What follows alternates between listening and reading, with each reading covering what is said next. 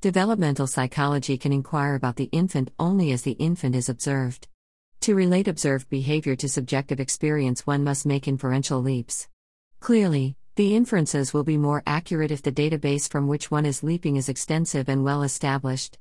The study of intrapsychic experience must be informed by direct observation, as the source of most new information about infants continues to be naturalistic and experimental observations, in contrast to the infant as observed by developmental psychology. A different infant has been reconstructed by psychoanalytic theories in the course of clinical practice, primarily with adults. This infant is the joint creation of two people, the adult who grew up to become a psychiatric patient and the therapist, who is a theory about infant experience. This recreated infant made up of memories, present reenactments and the transference, and theoretically guided by interpretations. I call this creation the clinical infant, to be distinguished from the observed infant, whose behavior is examined at the very time of its occurrence. The intersubjective world of the infant p. fifteen. Stern's division of the two infants is extremely interesting and theoretically valuable.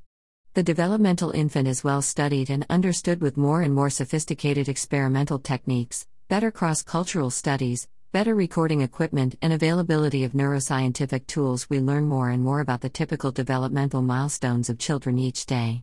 The clinical infant is a different beast. It is, as Stern notes, the creation of two people, the analysand and the analyst. When a person enters therapy and starts telling their story, they are narrating how things seem to them in the present moment. As the therapy proceeds and the analysand sometimes reflects on his childhood, a larger picture of who the analysand is and how he became the person he is will emerge. But of course the analysis isn't centered entirely on constructing a narrative about the analysand. The analysand will a lot of the time have come to analysis because of some particular issue.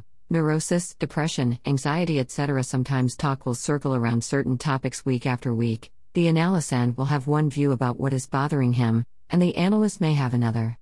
The analysand may have concerns about what the analyst is thinking, he may gear his talk towards what he thinks the analyst wants to hear, et cetera. Nonetheless, it is true that over time in therapy, that in some cases, cases that could go on for years, a picture of the self does emerge. This self doesn't just emerge from the analysand telling his story and the analyst faithfully recording it. The analyst will offer interpretations of behavior that the analysand talks about. He will interpret slips of the tongue, dreams, the tone of voice that the analysand talks about different people in. He will note logical discrepancies in the way analysand treats different people for equivalent behavior, et cetera. Sometimes the analysand will agree with the analyst and sometimes not, but with the analyst in the position of the person who knows, the master interpreter of the unconscious, et cetera. His views will have more weight for the analyst than most people's views do.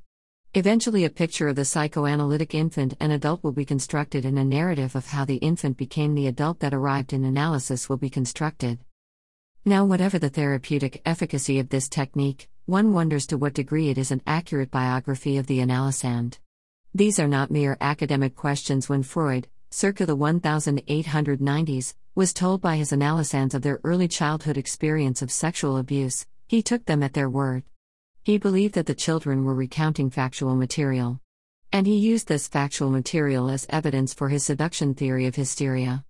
Later he abandoned the seduction theory, arguing that so many people were claiming to have been seduced that it was very improbable to have actually happened. This is when he moved towards his theory of childhood sexuality and argued that the reports adults were giving in therapy were reports of unconscious childhood fantasies of seduction.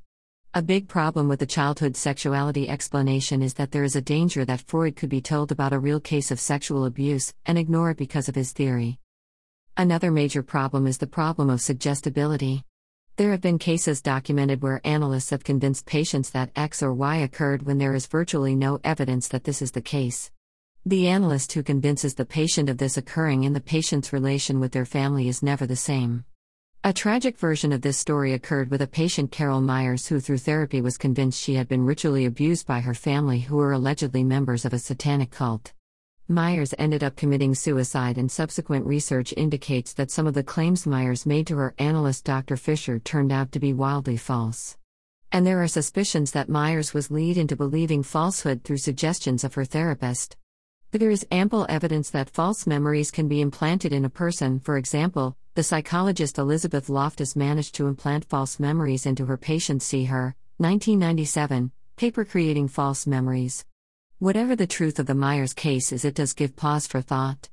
If analysts are capable of inadvertently placing false memories into their patients, this raises serious difficulties with any notion of a psychoanalytic infant being anything other than a made-up fiction, albeit a fiction that has some theoretical utility. Some psychoanalysts have bitten a bullet and claimed that reality plays no real role in the psychoanalytic process.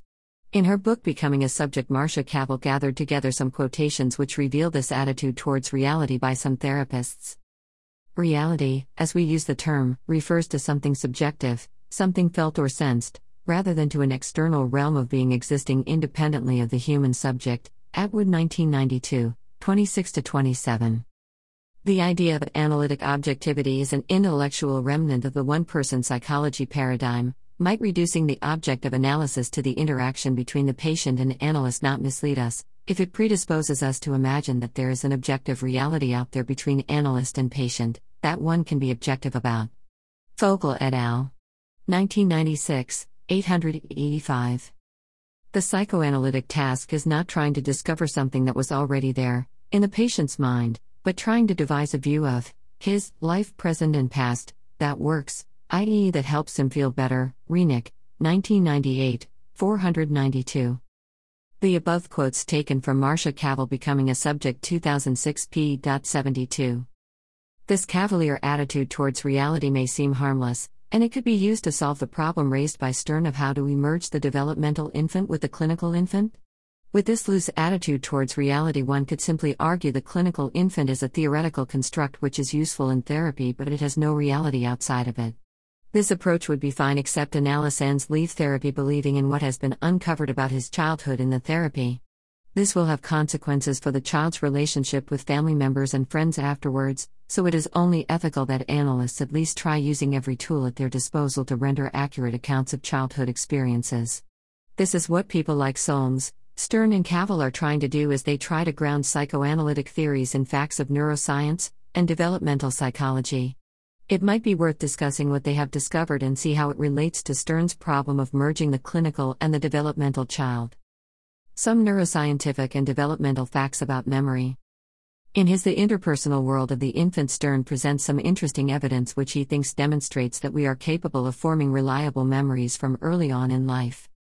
Is the infant capable of remembering the three different kinds of experience that make up the other main core self-variance, agency, coherence, and effect? It is now clear that there are recall memory systems that are not language-based and that operate very early. See Olson and Strauss nineteen eighty-four, motor memory is one of them. The point is that cued recall for motor experiences can be experimentally demonstrated, as well as inferred from natural behavior, and that these motor memories assure self-continuity in time. They thus constitute another set of self-invariants, part of the motor self. It is well established that infants by five to seven months have extraordinary long-term recognition memory for visual perceptions. For some events, recognition memory appears to operate it across the birth gap. Clearly, the infant has the memorial capacities to register, recognize, and recall affective experience so that continuity of the affective self is assured. Stern, The Interpersonal World of the Infant, pages ninety to ninety-four. Now, while the data that Stern has brought together is impressive, skeptics will probably note that it flies in the face of the empirical fact that people typically don't remember the early years of their childhood. I think that this objection, if voiced, relies on a crude understanding of the nature of memory. When Stern talks about affective memories, motor memories, and perceptual memories, he is not talking about memory as it is ordinarily used. The closest neurological analog to what we typically mean by memory is episodic memory. We typically wouldn't attribute episodic memory to young children below the age of twelve months. But there is plenty of evidence for other types of memory at play as the child learns about his world. It is worth looking at some of this evidence for different types of memory and how they relate to the findings of psychoanalysis. In his The Brain and the Inner World, Solms and Turnbull note that there are two areas of storage in the brain for memories. one. Long-term storage. Both recent and remote memory are parts of long-term memory, L T M two. Short-term storage refers to information that is in your consciousness right now, derived from events that occurred a few seconds ago, is your short-term memory, S T M. Sometimes called working memory. Solms argues that it is quite likely that the cells that survive the great pruning are deeply consolidated and serve as templates to later experiences. If Solms is correct about this, and a lot of evidence indicates that he is, then may indicate that early experiences do influence our later lives and that our brains and bodies may be good at storing these experiences accurately. He goes on to correctly argue that the distinction between conscious and unconscious memory is very well established in neuroscience. Implicit and explicit memories are synonymous with unconscious and conscious memory. Explicit memory, remembering the day you got your dog, what you were doing, et cetera. Implicit memory, not conscious, first person or verbal. It also includes memories of skills, habits and experiences we acquire through experience. This type of implicit memory is called procedural and involves knowing how as opposed to knowing that. Procedural memory is a kind of bodily memory, for example knowledge of how to walk, how to cycle a bike, of how to type et cetera. Procedural memory and abstract memory can be dissociated. It is common for patients to lose abilities but to retain the abstract knowledge about the skill they have lost. Procedural memory functions implicitly, unconsciously. Solms notes that as soon as procedural memory becomes explicit, it becomes something different, either episodic memory or semantic memory. Typically, procedural memories are associated with both semantic and episodic memory. This fact is important for thinking about the clinical self. While procedural memory may accurately capture some childhood fact, the act of turning it into episodic or semantic memory actively transforms its nature. So, to some degree, psychoanalytic reconstruction involves a falsification. Another type of implicit memory is associative memory, which Cavell argues is the way in which memories are organized along pathways that are associative and idiosyncratic. Cavell p. thirteen. She argues that all memory, thought and perception may move along associative networks. She cites Bracknell and Weston, both of whom are psychoanalysts, not psychologists. Episodic memory, which concerns the specific context of an experienced event including time and place of the event. Semantic memory is acquired during an event but is stored separately from the memory of the event itself. Cavell notes that semantic memory is a network of associations and concepts that underlies our basic knowledge of the world, word meanings, facts, categories, propositions, et cetera. Solms and Turnbull et al. Note that studies of amnesia shows that episodic memories can be destroyed and semantic memories can remain intact. Solms and Turnbull p. one hundred seventy. It is stored in the form of third-person information. Semantic memory is divided into various subcomponents that can be damaged in isolation. Emotional memory. With a few other writers, Ledoux distinguishes emotional processes from feeling. His view is that a subjective emotional experience, like the feeling of being afraid, results when we become consciously aware that an emotion system of the brain, like a defense system, is active. The emotional meaning of a stimulus can begin to be appraised by the brain before it has made its way into conscious perception, that is, the brain may evaluate something as threatening-bad before the person herself knows exactly what the stimulus is and what is threatening about it. Cavell p. sixteen. Ledoux notes that emotional memory has two routes to affect our behavior. There is the direct route that causes instant behavior, say, for example, a dog was burned by fire in the past and therefore he automatically flinches when around fire. There is also the emotional memory that is processed by the hippocampus, provides the amygdala with information around the content of the emotional experience, allowing data from multiple memory systems to be unified into what may become, for a creature who can tell one, a coherent story. Ibid p. seventeen. Preverbal children register affective experiences before they can use symbols, and this preverbal, affectively colored experiences continue to exert an influence throughout life. Ibid p. seventeen.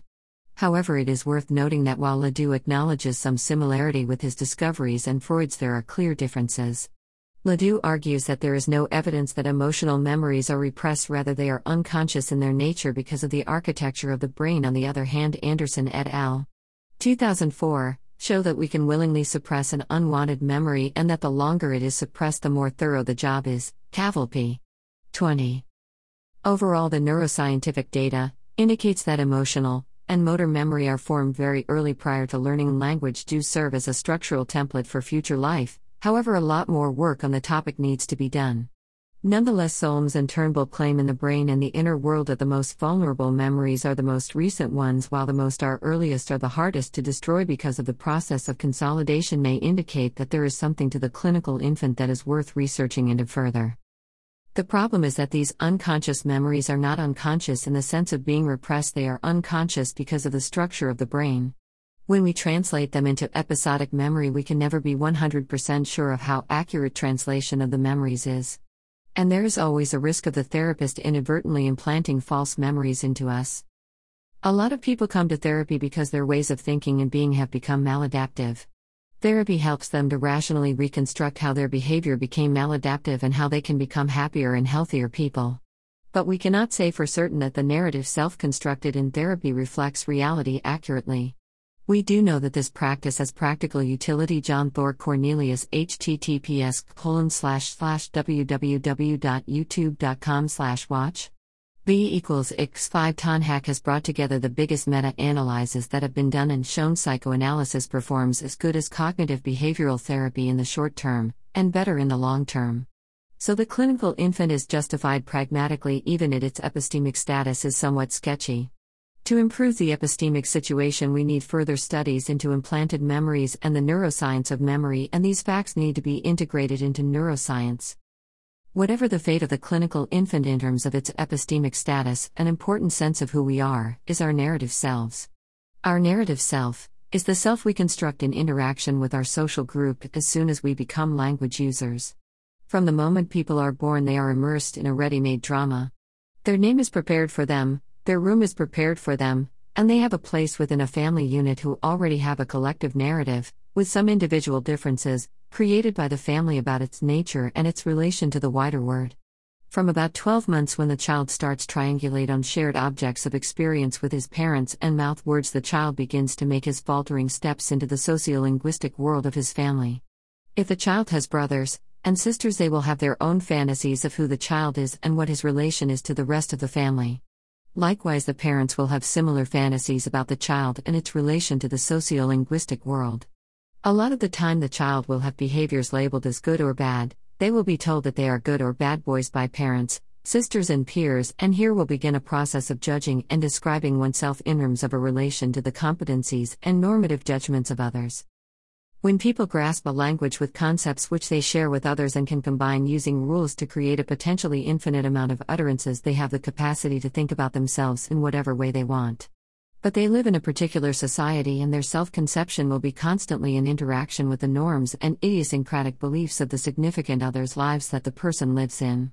Thus, say the person thinks they are generous, or a good singer, an excellent athlete, their views on themselves will be judged by public criterion. If, for example, a person who thinks they are an excellent athlete finishes last in every competition they enter, their self-conception will be wildly at odds with public criterion. If the person has normal abilities to learn from others and facts in the world, his self-conception will modify. So the narrative self is sometimes forced into line with public criterion. Though people don't always test their beliefs about themselves, they don't always utter them publicly, and when they do, sometimes people are too polite to correct them. Thus, a person who considers himself funny may elicit polite laughter from his peers, who really don't find him funny. He may not see their rolling eyes, et cetera, so a big part of his narrative self is that of being funny. The narrative self is a constantly unfolding self, sometimes shaped by public criterion, and sometimes oblivious to it. When a person enters into therapy, say after a marriage breakup, they will tell a story about the marriage breakup. This will involve descriptions of the spouse's role in the breakup, of his own role, and the role of other involved parties.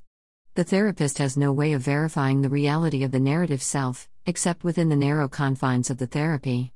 Yet the narrative self is a vital part of pretty much all therapies. If we give up the clinical infant, are we forced to give up the narrative self? And is this giving up too much, for example, pretty much all therapies? I would argue that we cannot give up the clinical infant but must try to improve our ability to construct one by learning more about neuroscience, and through listening to analyses in as open and honest a manner as possible.